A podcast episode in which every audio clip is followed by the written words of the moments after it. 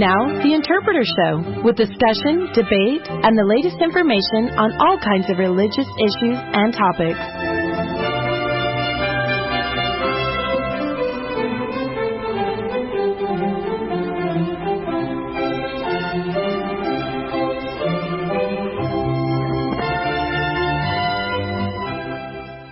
Good evening, everyone. This is uh, Interpreter Foundation Radio this evening. We want to welcome all of you on behalf of myself, Terry Hutchinson, and my co hosts, John Gee, Kevin Christensen, and joined by our new co host, Mark Johnson. Good evening, gentlemen. Good evening. Evening. Kevin? Good evening. All righty. You know, this is our, our, interpreter show tonight, and it's brought to you, of course, by the Interpreter Foundation. The mission of the Interpreter Foundation is to support the Church of Jesus Christ of Latter day Saints through scholarship.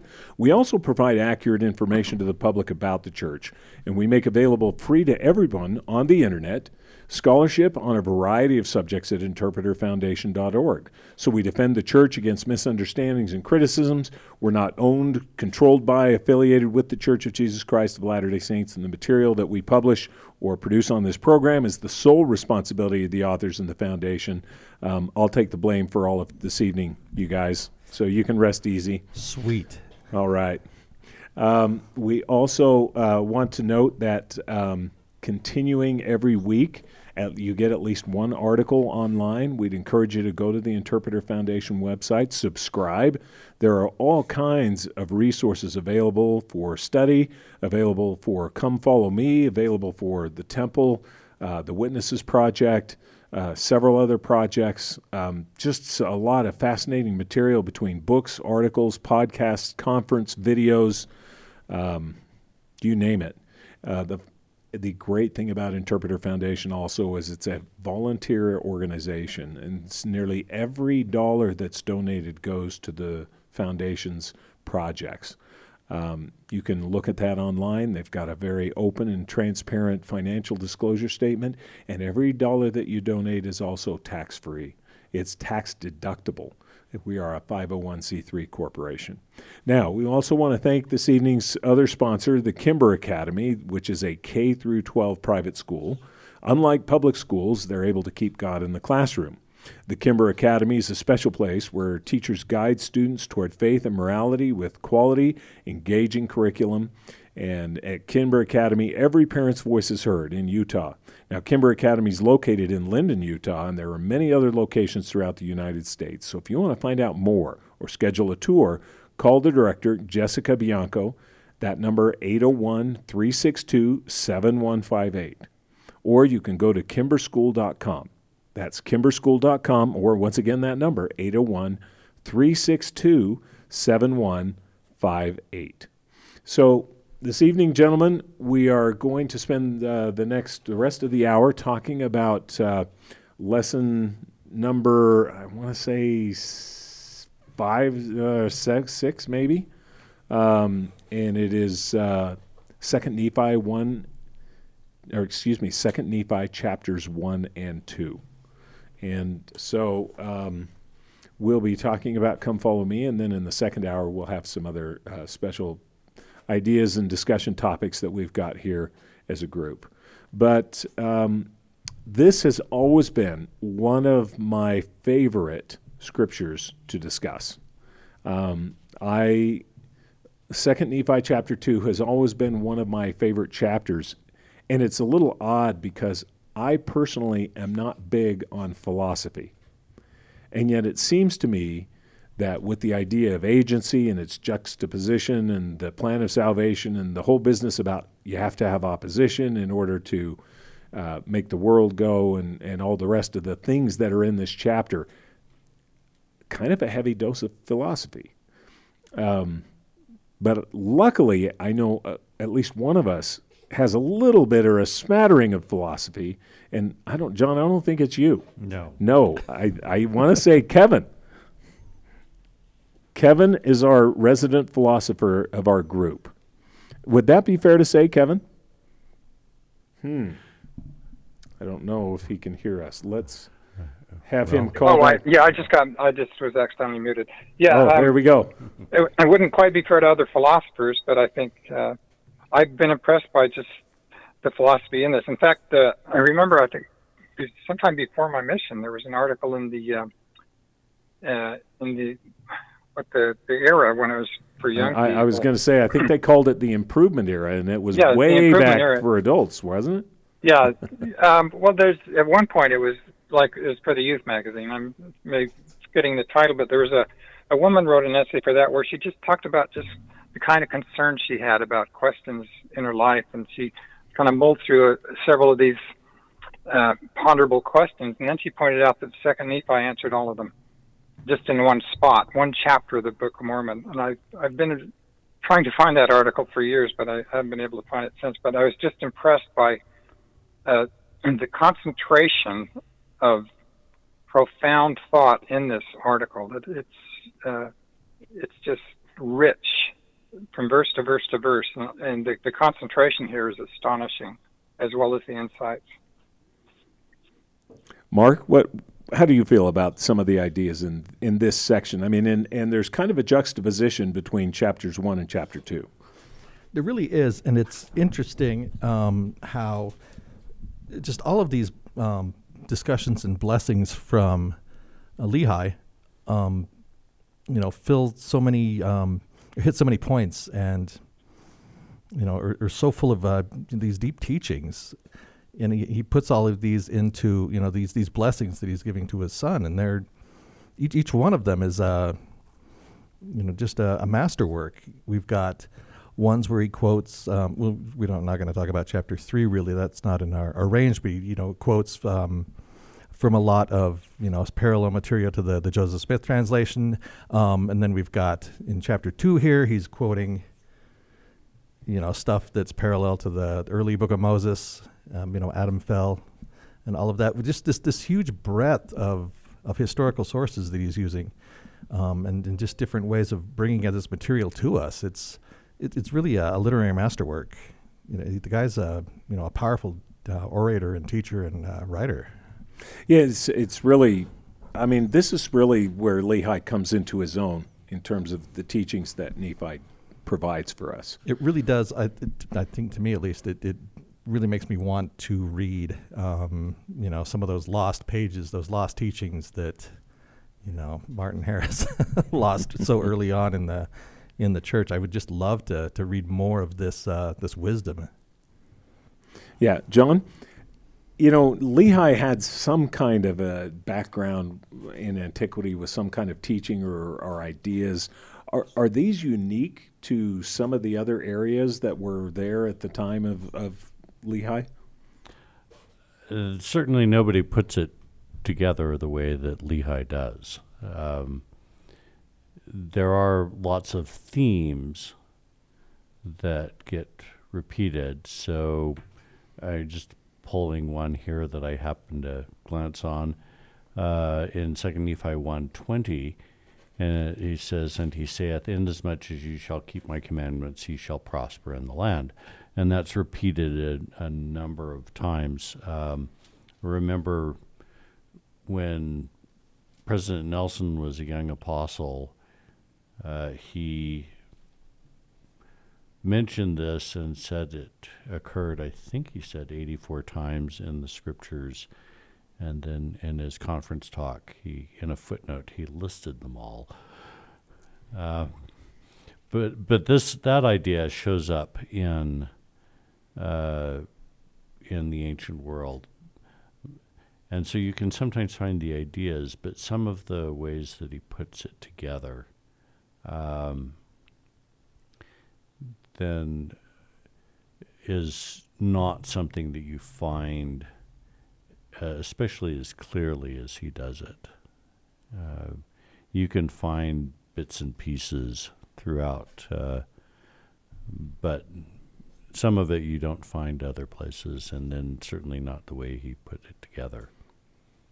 So, I you know it's interesting. Let's let's back up a minute and, and kind of break this down a little. In chapter one, early on, uh, in verse four, Lehi says, "For behold, I have seen a vision, in which I know that Jerusalem is destroyed, and had remained in Jerusalem, we should also have perished." Well, I'm kind of wondering they've left Jerusalem on the premise it's going to be destroyed, and now that they're in the promised land, they get confirmation it's destroyed. It's really for them no longer the promised land. Their family has this new promised land. And Lehi goes through in this chapter and identifies some of the new promises that are going to be there if they do certain things. And it's tied in just as John was saying. But Kevin, d- does this mark a difference uh, in the Book of Mormon, say, from some of the other elements that we've seen in the Old Testament? I mean, I've always viewed the Book of Mormon as really being an Old Testament people, for lack of a better yeah. term. Yeah, well, the, the promise goes with your location. So it, it's the covenants are the same. It's just if wherever you are, if you happen to to keep the covenants, then it will be a promised land for you. And like he says, uh, this land, the Lord, the Lord hath covenanted this land unto me and unto my children forever, and also those who should be led out of other countries. So it's not exclusive. So the promises are going to apply to everybody that shows up here. It's not just Lehi's children, but other people in other areas. And I like that he says uh, he's, when, when he's laying out the, the conditions, he says there's many nations who would overrun the land. So they're not alone here. There's people out there. And then he says at one point, he gives the conditions for the blessings, and then he also lays out the covenant curses. And I think it's important that that uh, one of the one of the covenant curses is, says uh, if you don't keep all these commandments, you know, if you don't, uh, if you reject the Messiah, the Holy One of Israel, the Redeemer, he will bring other nations unto them, and he will give them power and take away from them the lands of their possessions, and he will cause them to be scattered and smitten. Then the time element there is important. Yea, as one generation passeth to another, there shall be bloodsheds and great visitations among them. Wherefore, my sons, I would that you would remember that hearken to my words. So there's this immediacy to it. And I notice uh, in in the second Nephi chapter five, that's exactly where the covenant curse is applied because that's when they're scattered, smitten, and have the conflicts, and they have to go elsewhere. And when Nephi, uh, Nephi takes all those who will follow him, and they go off. So it's it very quickly this setting of the conditions and you know the potential blessings and the, the problems that can come with disobedience are all laid out very clearly at the start. So, Mark, early on in this chapter, they talk about this land. Um, you know how it's a, a, promised land; it's its choice above all other lands. But the uh, but the, the Lord hath covenanted. But actually, in the original manuscript, the word that's used is consecrated. Mm. So, is there a difference between between covenanted and consecrated? I mean, probably not in the one sense, but if you do apply that word consecration, what does that change the meaning for you? To me, it does. Um, to me, the covenant seems just to imply more of you know a two-party thing, where you know it, it, he'd have to covenant with the people of the land rather obviously wouldn't covenant with the land itself. Um, consecrate seems to make a lot more sense in that light. You know, the land can be consecrated or set apart, you know, made holy for the people to come and, and live here and serve the Lord. That's a, that's a good note. Mm-hmm. So, John, these promises and these blessings to the to the boys, essentially, that's something that's often done in antiquity and in the Middle East, right? In, in kind of in this format, the father gets the family around and pronounces certain promises or blessings, or is this that's wh- an what are Israelite some distinctive thing, as far as we know? Okay, um, it can't exclude it happening, but we don't have any other record other than the mainly the patriarchs do it in Genesis. Um, you have Abraham doing it, Isaac doing it. Uh, Jacob, Jacob certainly does it. does it. It's in a uh, 49 chapter of uh, Genesis. But you don't really see that much of that sort of leaving a blessing, at least that's recorded in any other culture that I'm aware of. Mm-hmm. Um, I do want to back up a little bit on this scene of vision because let's think a little bit about chronology here. They leave in the first year of the reign of Zedekiah. They spend eight years in the wilderness. They come to Bountiful. Zedekiah reigns for 11 years. So even if you took a couple of years to build a boat and a year to travel to the promised land, uh, then there's no way Lehi would know this other than through a vision. Mm-hmm. And um, they've probably been a little while in the promised land before you even get to that. So, uh, you know, they could be as uh, could be there two or three years or more before Lehi's gathering his children together for his final blessings. Well, as as Mark was saying, I think that a better, maybe more clues to the chronology would be found in the 116 pages. It's yeah. possible. Yeah, I mean, we don't know. Yeah, the the 116 pages are. Um, what would really be interesting is to see what not Mormon's abridgment, but Lehi's record, uh, which isn't, which wasn't uh, buried by Moroni. Yeah. Um, so, the unabridged record that would be uh, probably have lots of really interesting details that uh, would have a hard time swallowing. Um, who, who who in the modern church do you think has dibs on that in the next life? No, no okay, that's too much just, speculation. I mean, it's just um, it, it's the, the more we learn about this material, or the more I learn about it, the stranger the cultures that the Book of Mormon comes out of uh, appear, at least to a modern person. Mm-hmm. Um, I told my students uh, over a year ago that uh, it's weirder than you can imagine. I like it. That's the poll quote from tonight's program. John Gee. I like that. Book of Mormon peoples are weirder no, than we no, can imagine. The cultures they, The come, cultures from, they come from, are okay. weirder Right, than we can imagine. I, I do love Yeah. the Mark? concept of just these these lost pages though, because in my own you know in my own home, um, as I'm talking to my you know kids um, about the scriptures, they you know come up with all the hard questions like. Well, what was Nephi's? He had, he, did he have kids? He had kids, right? What was his, was his what was his wife's name? And I'm just I just point to you know, just point to your wife and say, "Hey, uh, ask your mom." Ask your mom. I got Don Bradley's book here. Read that. You know, there's, it, it's it's going to be somewhere. Nephi. I think know, Don's the fourth week for Interpreter week. Foundation. So a couple of weeks from now, go talk to him ask- about call that. in and ask for Don. Exactly. But these these things aren't they're they're lost to us. But you know, Nephi wasn't you know deliberately given the the cold shoulder to his wife or his kids necessarily. Did you just you know? I just think he mentioned them elsewhere. Well, Ne- Nephi writes this record over 30 years after he left.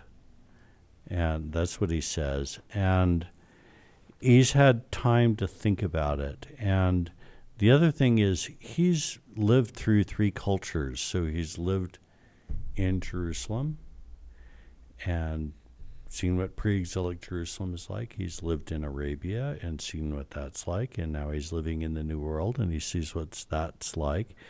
And I think one of the the brilliant things about Nephi and also about Moroni, Mormon as an editor is that they strip away, they don't put a lot of the history, they only put as much history as you need in there. And he Nephi is deliberately stripping away all of this stuff he'd gone through uh, that might interest us because these are all very different places, but because he knows the gospel co- goes across those borders and can apply to those various cultures, he can pull out those elements of the gospel that are not culturally contingent, and that's what he gives us. Um, and so he's not going to put any any detail that doesn't fit his theme. And so all of the civilization in South Arabia that he goes through, and it's a pretty impressive civilization, he doesn't mention it.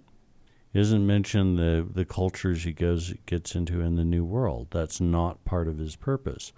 And he says the other plates have that. Yeah. This is n- I'm not going to clutter the, these plates up with that. He has very specific things in mind, and all of the rest of that just doesn't show up. It's it's kind of interesting because in in our interview with uh, Grant Hardy for interpreter with Martin Tanner on the annotated Book of Mormon, one of the questions I asked him is, if you could see the gold plates, what would you be looking for? Um, you know, everybody kind of has their own answer. Brant Gardner had a, had an answer. I, I have an answer, and and Grant's was, I would be really interested to see the story of Mosiah the first and how they went into the wilderness and wound up in Zarahemla and somehow, as a minority people, got the people of Mulek to say, "Oh yeah, and you can be our kings." He says, "This sounds like there's quite a political thriller there." But everybody kind of is interested because Mark was just saying, "Hey, I, I'd be curious about these things. We we would like them for our full context." I But- think that's too one of the things John was mentioning is mm-hmm. just how focused you know Nephi's writing was, and how you know he's just distilling the gospel down for all of us, you know, Right. despite the culture. And I'm, I'm just wondering if I'm okay to be grateful for that, and at the same time frustrated by that. Is that I- is that okay? y- y- 'Cause your frustration is on you. I'm I'm not. Who am I to judge? well, right? you know how that is. I would I'm just- not my brother's keeper. I would love, like, you know, We all would. everyone just to, Yeah. to see some of those Yeah. details, just to just get a little little scratch, just a little more, Sure. A little more of that. Sure. So, Kevin, what uh, what are then, if we're paring everything down here from Nephi in chapter one, what do we pull out of it essentially from the gospel? We, we're you know we're ignoring all the cultural things and everything, but he's got certain promises. He's got certain uh, requirements that he's putting on the sons. What are they? Well, the, these uh, he's talking about prospering in the land. There's certain things they're supposed to do. That is, you know, to serve their Redeemer, to to follow them. So it's just laying out the blessings and the curses, and uh, what you're what you're supposed to do. And after laying out those conditions, and then he kind of gives his own authority for and his feelings. You know, this. Uh, Oh, that you would awake from a deep sleep, even from the sleep of hell, and shake off the awful chains from which you are bound, the chains which bind the children of men. There's that, you know, worry, awake and arise from the dust, line in chapter 1, verse 14. And uh, so he's waxing poetic and passionately here, giving, you know, he, he talks about how this hath been the anxiety of my soul from the beginning. He wants them to be obedient. Your heart, my heart hath been weighed down from, with sorrow from the time to time for I feared lest the, for the hardness of your hearts that the Lord God should come out in the fullness of His wrath upon you.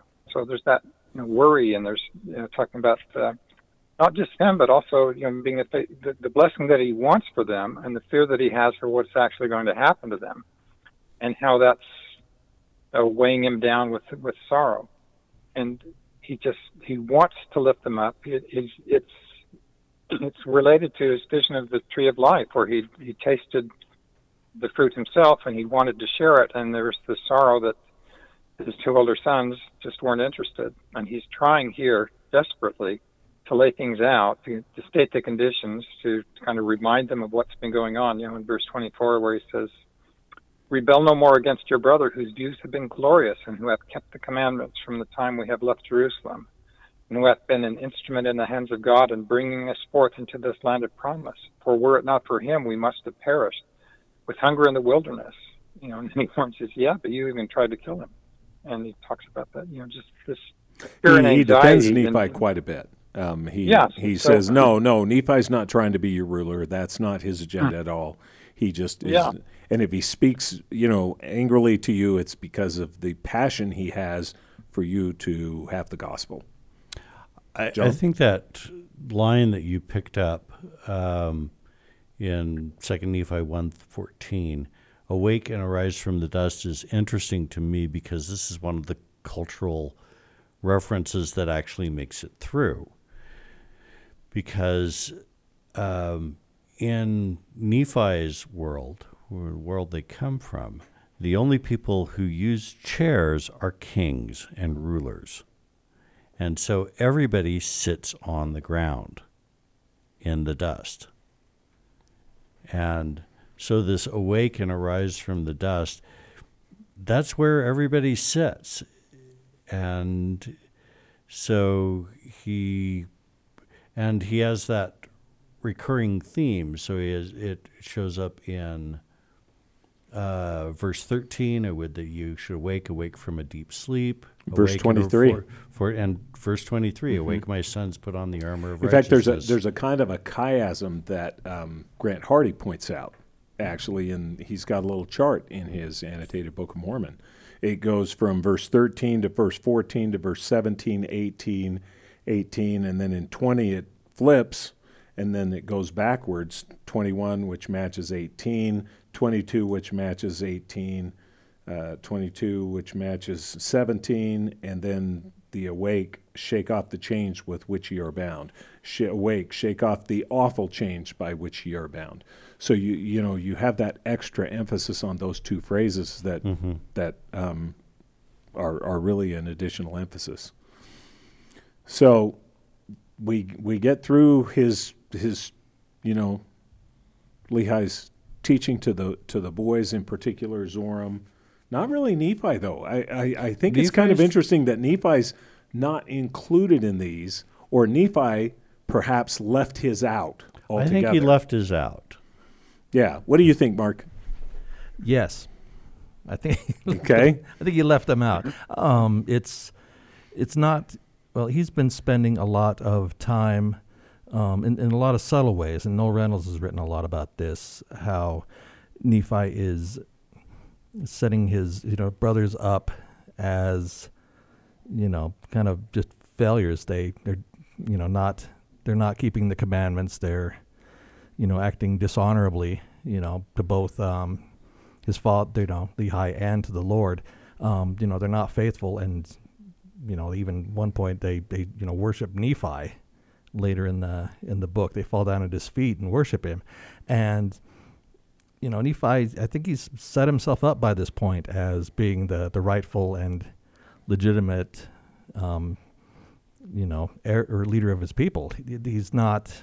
I don't. I don't think he's got anything to, to you know any other points he needs to make by this point. And as, as Nephi, you know, is writing 30 years in advance now, um, he's, you know, he knows that, you know, the next couple chapters they're going to be, um, going to be, you know, splitting, going to be heading out into the wilderness, and I, I, you know, maybe maybe it was real personal, and and I I do like what you said. That bo- both of you, I tend to agree with that. That that um, whatever the message was to Nephi, Nephi's message is all here, and and as as John was talking about earlier, he's really focusing on the gospel that's reaching out over all the generations and everything and just trying to get the pure gospel in and that's this is really for me where chapter 2 takes off his Lehi's Lehi's talk to Jacob Lehi's talk to Joseph. That's where where Lehi really uh, hits his stride with regard to these kind of things.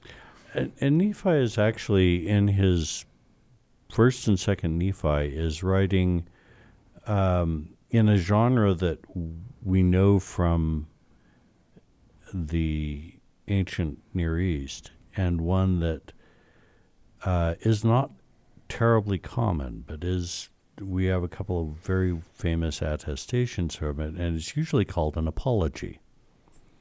And what this is is a defense, usually of somebody who wasn't in line for the throne for why they have the throne. So you have the apology of Hattushili and the apology of Esarhaddon, and uh, and Nephi is, is constructed very similar to both of those. Um, and they have very specific things that they and it's also been argued that uh, David's, uh, the story of David in uh, in Second Samuel is an apology first is is an apology. Well, he, I mean, the the what the, let's talk Fir- about that for a minute. What are some of the things that Nephi that Nephi puts in about his own behavior that might qualify for that? I mean, the story of Laban would be a, an example. Have you got any others, maybe Well, the- Kevin? And okay, then we'll ahead, we'll have Kevin. John go.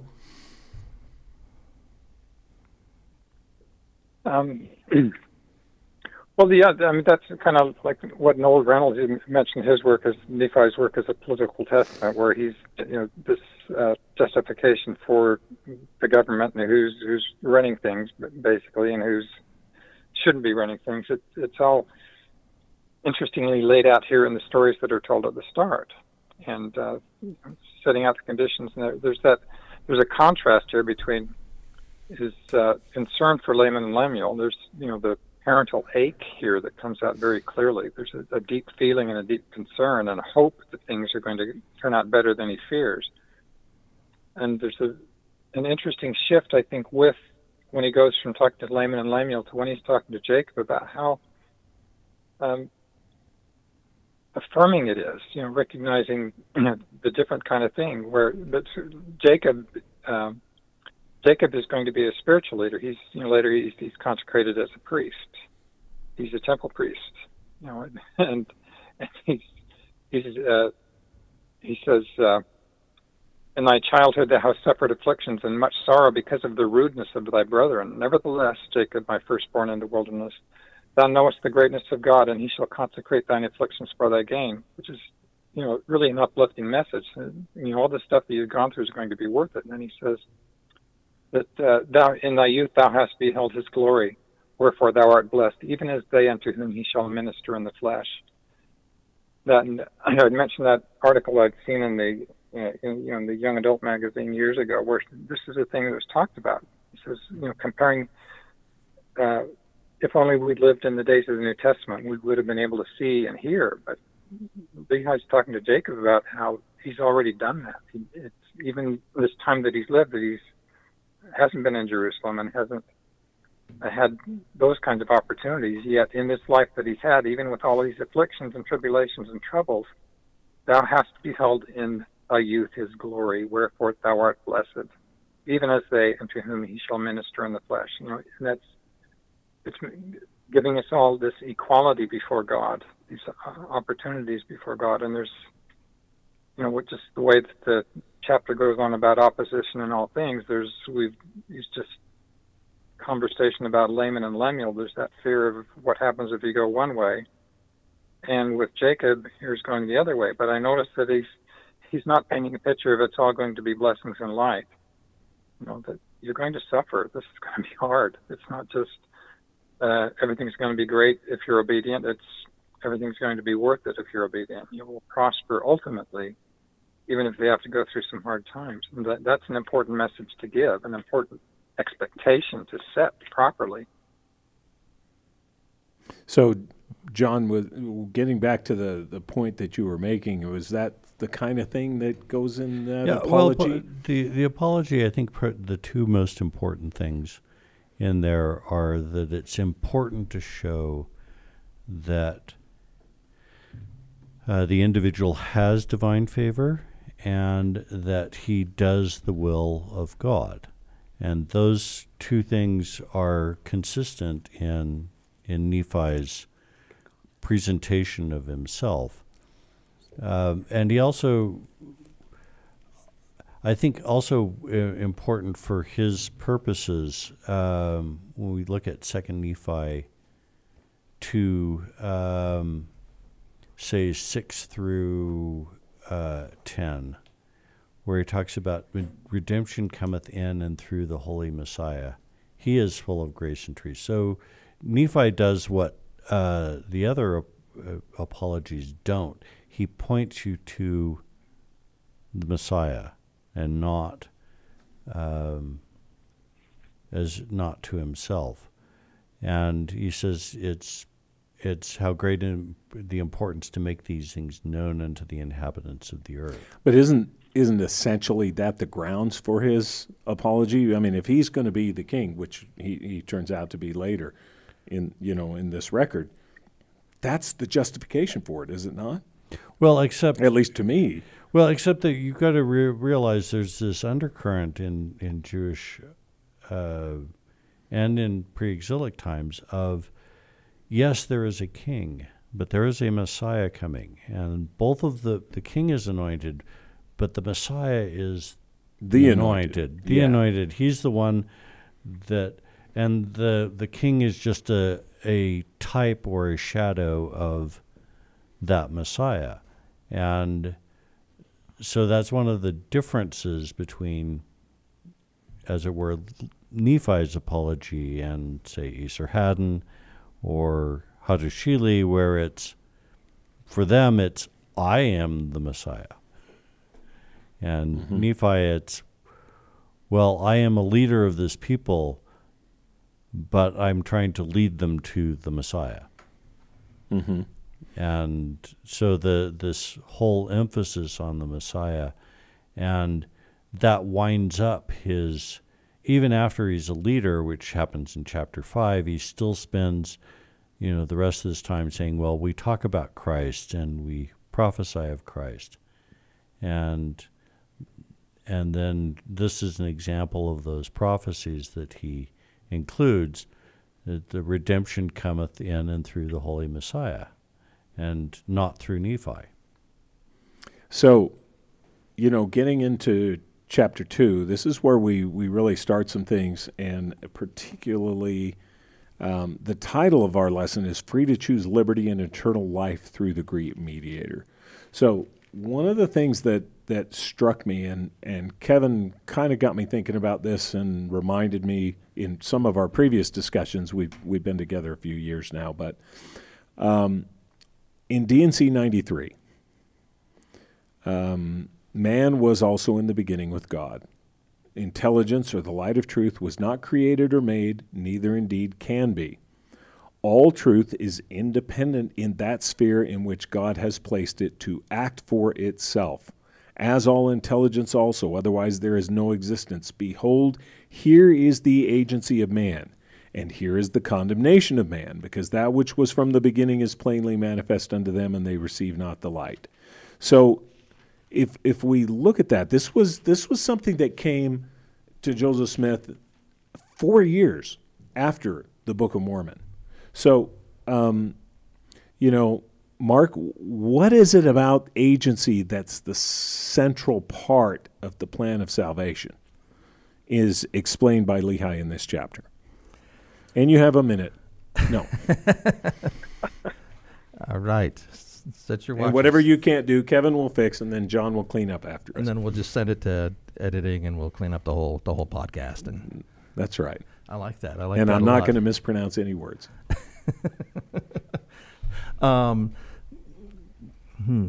The issue of agency is it's such an interesting one because really, as we understand, um, you know, salvation and becoming like our, our Savior, if we didn't have, you know, this ability to act on our own, coupled with the ability to, you know, be buoyed and carried by by the Savior, who you know makes up the the monumental gap, the huge gap that we all have. Um, you know, we, we couldn't do it. We couldn't become like God, um, but we have to, you know, choose it on our own. We have to, you know, make a, a deliberate choice. It's it reminds me of it reminds me of um, the, uh, the the beggar in uh, the early chapters of the book of Acts. He was looking for you know some alms, and and Peter told him he says you know we don't have any silver or gold right now, but you know if you you know stretch out your hand, you know you'll walk. And, and, you know this is done through the, the power of Jesus Christ, and you know the beggar could have decided, no, that's not what I want. This isn't this isn't what I want. I don't want that. I want I want you know I want these alms. I want some silver or gold, or you know just just something. I'm happy, you know, here in my miserable state that I've been in for my whole life. But instead, you know, he was given this this opportunity to use his agency, and he chose to reach out. And I think that is, for me, one of my favorite examples of this agency. It's it's we get to choose, you know, to reach out and and and know let Christ save us. Mm-hmm. So, Kevin, getting back to this, um, we tie this agency thing in with the plan of salvation, and the plan of salvation, to me, that that's really the heart of. Uh, I'm I'm almost without words, but the choice that Adam and Eve make in the garden. Um, to take the fruit, the one sweet and the other bitter. I mean, does that mean they're choosing between ice cream and potato chips? I don't know, but um, what I, I remember, I remember for me, this is really the wrestle that sometimes we have is that God gives them conflicting commandments. Okay, Adam fell that men might be, men are that they might have joy, but you know we, we know that Adam had to fall, and Lehi talks about this, but even so, it's it's a it's a kind of a difficult dilemma. How how are we threading the needle here in this chapter? And then um, we'll have John follow up with that as well. Well, I, I, I really got to appreciate this story by reading a book called Eve: The History of an Idea, which is kind of a history of the that, Christian That's the recent one, right? That, that, that came yeah, out. That's, this about thirty or forty years ago. It came out. Oh, okay. And- then I'm it- mixing it, it, up uh, with a new title. Yeah, this this isn't this isn't yeah an older book, but but just taking the case that uh, it's all misogynistic, blaming you know Eve for everything. You know that uh, like they quote Tertullian that women is the devil's gateway, and you have this great passage in here where Lehi is saying, "Wherefore the Lord God gave unto man." That he should act for himself, wherefore man could not act for himself, save it should be that he was enticed by the one or the other. And there's different conditions that are set out. There's they're in the gardens, but they're in the garden. They're just where really nothing is going to happen. There's no point to it until they they leave. And there's uh, behold, if Adam had not transgressed, he would not have fallen, but he would have remained in the Garden of Eden, and all things which were created must have remained in the same state in which they were after they were created. Therefore, they would have remained forever and had no end, and they would have had no children. Wherefore they would have remained in a state of innocence, having no joy, for they knew no misery, doing no good, for they knew no sin. But behold, all things have been done in the wisdom of him who knoweth all things. And then the great line Adam fell that men might be, men are that they might have joy. And talks about the Messiah coming to set all this up. So there's this this situation that we're put in, uh, you know, take it, you know, as as a symbolic state where we're, we're entering into to this world. There's a great moment in uh, the Power of Myth interviews that Bill Moyers did with Joseph Campbell years ago, where Moyers asked Campbell, why is it that all these stories, you know, throughout the world, it's always the, the women who's the initiator that who enter into this world, you know? And, and Joseph Campbell says, yeah, because it's through the women that we enter into this world of opposites. It's almost as though he'd been reading our scriptures when he said that. But it's, it's this idea that we're that there was that, you know, if you obey the commandments in that situation, there's one consequence. But we're, we're, they were given a choice, and they were given a choice with consequences. And the choice that was made that we learned in, you know, here and in the Pearl of Great Price in more detail, and in the temple, this was the right thing to do, to enter into this world of opposites, so that we can gain this experience. So we have to separate.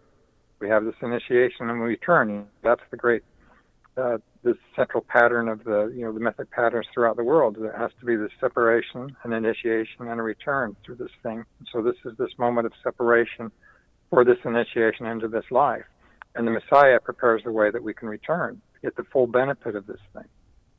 So this is getting into that that we have to be able to to be really enticed. I think Nibley talks about you know this the, doctrine of the two ways, and he, I think he refers to the Clementine recognitions as with Peter explaining this same idea that you've got to have a choice. You know, that uh, that if God just made everyone do good, it would be no virtue to be good because it's like you're programmed. You know, it would, it would be these automatons that are just doing what we're told instead of agents who are doing what we are. And you mentioned D&C 93, which is making the case that we have always had this agency, that we've always been intelligences with some capacity to learn and, and, recognize and choose and experience the consequences of those choices. Otherwise, there's no existence. I think that's a profoundly powerful notion.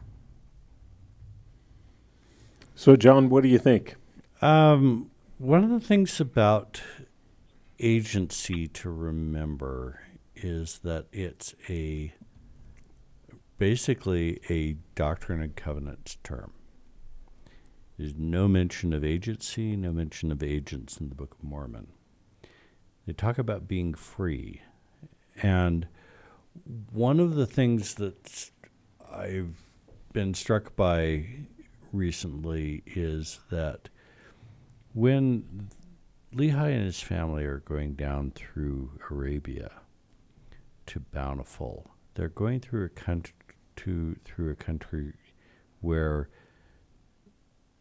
you would have these military raids and they would take they would kill a number of people and then take thousands of captives. These captives became slaves and were no longer free. Uh, so Lehi says, Men are free according to the flesh, and all things are given them which are expedient unto men, and they are free to choose liberty and eternal life, or to choose captivity and death. So they they have this the ability to be free, which slaves did not have. And there's a background of slavery in Lehi's talk that doesn't really figure uh, into the Doctrine and Covenants. They're using a different concept there. And agency, as such, is a concept that you find in the Doctrine and Covenants, and it does show up in the Pearl of Great Price too, uh, in Moses. But this is not something that appears in the Book of Mormon. They don't talk about agents. They don't talk about agents. Uh, They- agency. They talk about being free to They talk- choose. talking about free to be choose and accountable for their choices. yes. Yes. And so, and the, also noting that it's the great mediator of all men. So one of the ways that you could get become free if you'd been taken captive is by being redeemed, and somebody could pay somebody a bunch of money to set you free. And and that's a metaphor for the atonement that they use throughout the Book of Mormon. It's not the only one, but mm-hmm. they, it is one that they use, and it's one that they use specifically here, as in the previous verse, the Messiah cometh in the fullness of time that he may redeem the children of men from the fall. And because they've been redeemed from the fall, they've become free forever. They know good from evil, and they can act for themselves and not be acted upon whereas slaves do not get to act for themselves. So this is a, a different sort of concept, and it comes. Um, it's one of those places where uh, their background is is bleeding through. But don't they don't they kind of talk about slavery in the sense of everlasting chains of hell? Oh no, and they, they talk about s- That- that's slavery. a- Yeah, did- it's that- it's it's It's there. a different concept, but it's a being a slave where Mm-hmm. you you are told what to do versus being free where you get to decide what to do right. and it says we're free to choose um, and and that's the the difference there um, and it's less of a talk about um, being an agent unto you, yourself um, the doctrine and covenants ideas about agency um, are really worth examining in close detail, but they're not. They're built on a different idea than you find in the Book of Mormon. So, Mark, what are some of the things in this chapter, though, that that that freedom comes with consequences, as John was just saying, but then also there's certain there's certain things that have to happen to exercise that freedom. Okay, so what what are some of the things in this chapter where where Nephi talks about that and actually provides kind of a footprint? Let me give you an example. Uh, verse five, uh, where it says. Um, Men are instructed sufficiently that they know good from evil, and the law is given unto men. By the law, no flesh is justified, or by men are, the by law men are cut off. Okay, but then once again, you have to first of all know what the law is. So maybe there's there's some other things there right in the and right in the midst of all this, you get you get opposition thrown in there. You do, yeah, and I think that's where verse 16 comes in. It talks about how, um, you know, even though we are free to act for ourselves, um, it's impossible for us to act for ourselves um, unless we're enticed by, you know, one idea or or the other. You know, we have to have you know a, a, choice between one of two things or one or more things um, to actually be uh, you know actually be free and not not just slaves to, to only one thing. Um, if if we don't have um, you know this this idea of opposition in all things, um, this this extra influence on us to to overcome, you know, we, we can't can't choose God. You know, he's not. That's not one of the one of the options. We have to have that choice. There has to be opposition. One of the things I think is interesting too is, and I, I really appreciate what John mentioned about, um, you know, having this this background of, of slavery um, that the, the people were, you know, kind of coming out of, is that it, it really um, kind of lets us look at the Book of Mormon in a, a, different way that, you know, we might normally look at it as, as Westerners and Utahns and Americans. You know, we, we've got very specific ideas of what freedom means to us and, and living in a land of liberty. Um, it appears the Nephites had a, a little bit of a different nuance you know, than than what we might we might think about, you know, when mm-hmm. we talk about those particular terms.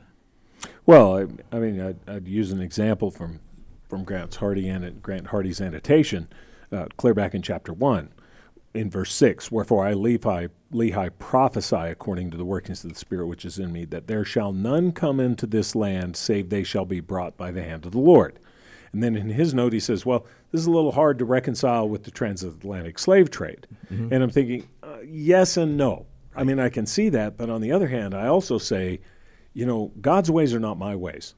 And so if somebody's brought here, you know, in transatlantic slave trade or whatever by, by some means, God is still bringing them here, in my opinion.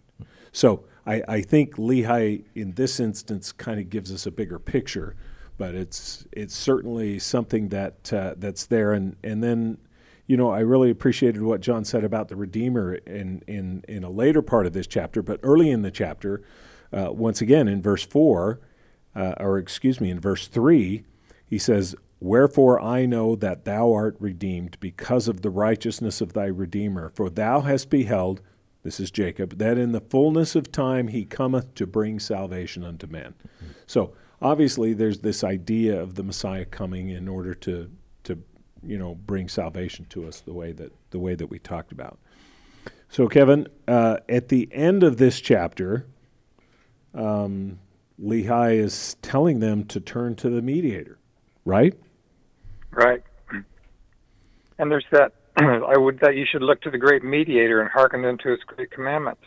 Choose eternal life according to the will of the flesh, or choose not uh, not choose eternal death according to the will of the flesh and the evil spirit, which giveth the spirit of the devil the power to captivate to bring you down to hell, that he may reign over you in his kingdom. And he says, uh, I have none other object save it be the everlasting welfare of your souls. So it's that the father just trying to love his children, and he sees each of them where they are and addresses their concerns about you know where they are, and, so there's this very you get very different personalities uh, in the different spaces that that he's addressing, but it's all the, the love of a parent for his children and loving them even though he sees them making bad choices and appreciating even the ones that have made good choices, appreciating that they've had hard, difficult times nonetheless, and that life is going to be complicated, and if they want to get through it, you know, look to the Savior, look to Christ. I'm I'm just uh, still amazed by how deep these two chapters are, in terms of providing us, you know, uh, the, essentially the way the world works, essentially the mission of the Messiah and why he came and and how that all works out with our Father in Heaven's plan. It's amazing, isn't it, that um, such a, a, young upstate New York farm boy living in the 1820s would be able to give us such a a deep, you know, profound, solid. Yeah, where does this come from in Palmyra, New York? I, I doubt seriously that Joseph was wrestling with those kind of deep questions. John? Uh, well, maybe he was um, often local tavern discussing Kant's categorical imperial imperative over ale, as um, a couple of people suggested once. But Sounds like no. Dan Vogel, but no, never mind. it this is a, a an amazing this is amazing writing and amazingly clear writing no matter who wrote it or when it's from it Yeah. it's, It's worth timeless. it's worth looking at carefully um, and I'm sorry we've only been able to scratch the surface tonight. We are, but uh, it is fruitful for study. So thank you for uh, listening. This is the end of our first half of Come uh, Follow Me segment for Interpreter Foundation. We'll be back right after this news break with the second hour of our program. Please stay tuned.